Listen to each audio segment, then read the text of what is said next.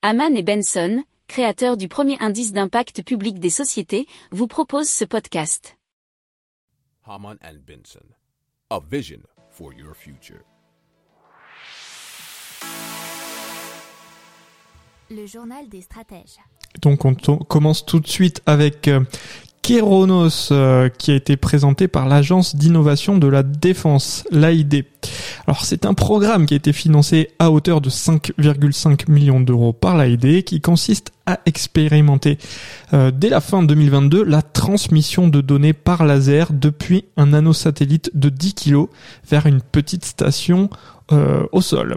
Alors le satellite en question sera le, le le prochain engin lancé par euh, la société bretonne Unseen Lab qui développe une constellation de satellites dédiée à la surveillance maritime. Alors la station au sol installée à Rennes sera développée par une autre société française qui s'appelle K-Labs et qui est elle aussi en Bretagne. Alors ça c'était expliqué dans un article de challenge.fr. Alors pourquoi utiliser le laser? Alors il faut savoir que les bandes de fréquence sont une ressource limitée puisque euh, forcément euh, c'est de, la radio, donc c'est assez compliqué de, ne pas avoir les mêmes euh, bandes de fréquence et de ne pas se marcher dessus, hein, si, on, si on peut dire, dans l'espace. Il y a aussi un débit limité et c'est possiblement facilement brouillable. Et ça, ce sont des choses que Kéronos, qui veut dire foudre en grec, est capable de contourner apparemment. Alors, il y a quand même deux trois petits soucis.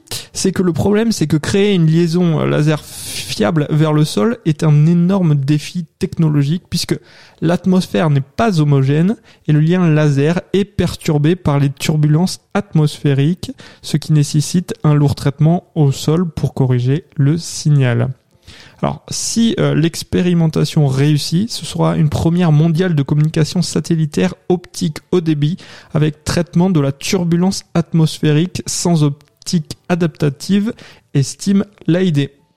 Pour approfondir ces sujets, abonnez-vous à la newsletter de Haman et Benson et écoutez nos autres podcasts que vous retrouverez dans les notes de l'émission ou sur notre site internet.